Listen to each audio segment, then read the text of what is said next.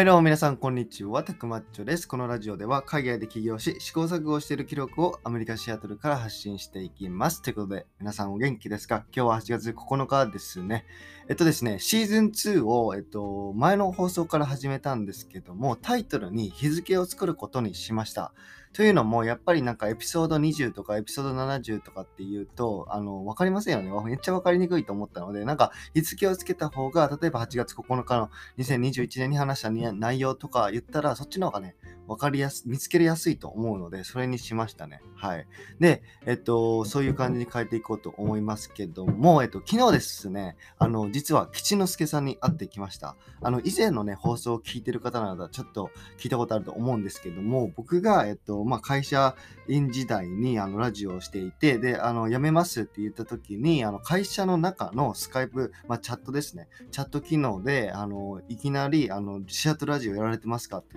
あの、本当に知らない人から来て、で、それで僕自分が、あ、コンプライアンスの方かなと思って、コンプライアンスの方ですか？って聞いたら、いや、あの、リスナーですって言われて、それが吉之助さんだったんですけども、あの、吉之助さんもね、あの、ラジオされてて、あの、日米在住 CPA のぼやき聞いてちょうだいっていうね、ラジオをね、あの、やってらっしゃるので、あの、ぜひぜひ聞いてない方は聞いてみてください。めちゃくちゃ面白いです。会計の話とか、あと、普通に、あの、なんか夢のことについて語ったりとか、あの、いろんなね、話をしてるのでね、あの、面白いですね。で、えっと、昨日そう、あの、吉之助さんに会って、めちゃくちゃ、あの、本当に語りましたね。8時から、えっ、と、もう本当に12時ぐらいまでずっとなんかバーみたいなとこで語って、めちゃくちゃね、面白かったです。やっぱり同じ会社出身な出身なので、そこら辺の話もあのあって、これからどうしていくとか、夢とかめっちゃ語って、本当に刺激になりましたね。いや、いつかコラボしてみたいですね。うん。そういうことですね。あの、ぜひね、吉之助さんの、えっと、ラジオ聞いてみてください。では、あの、本編よろしくお願いします。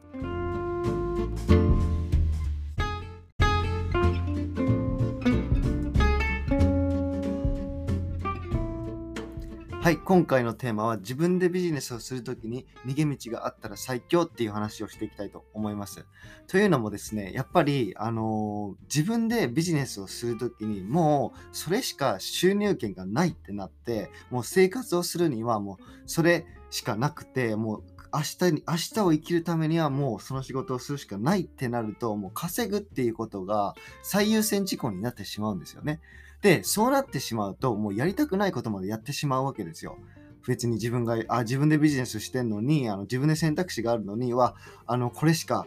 あの、稼ぐ方法がないってなったら、もうそれをね、やるしかないじゃないですか。で、そうしてしまうと、やっぱり幸福度が下がりますし、長続きがしないんですよね。で、あの自分でビジネスをするときの最大の利点っていうのが本当に選択肢をね、あの多く持つって、で、自分のしたいことをして、あの本当に自分の人生のやりたいことをやるっていうことがあの目的だと思うので、そうすると元も子もないというか、やっぱりね、逃げ道っていうね、なんかあのバックアッププランみたいなのがあれば、本当に一番いいっていう話をしたんですよね。で、逃げ道がある場合は、やっぱね、やりたいことができるんですよ。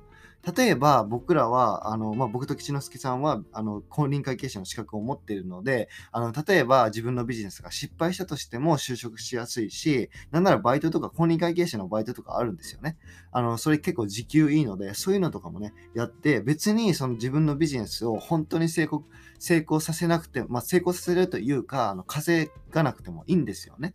で、そうしていくと、まあ、やっぱりお金にならないかもしれないですけど、やっぱ楽しいんですよね。で、いざとなったら逃げれるっていう安心感もあります。で、あのね、やっぱね、マーケット的にはお金にならないことって基本みんなしないんですよ。だから、それでユニークになって競争がなくなるんですよね。で、そういうビジネスはめちゃくちゃ強いと思います。っていうことを昨日話したんですけども、本当にね、これまあ納得というか、あのやっぱ自分の、自分にも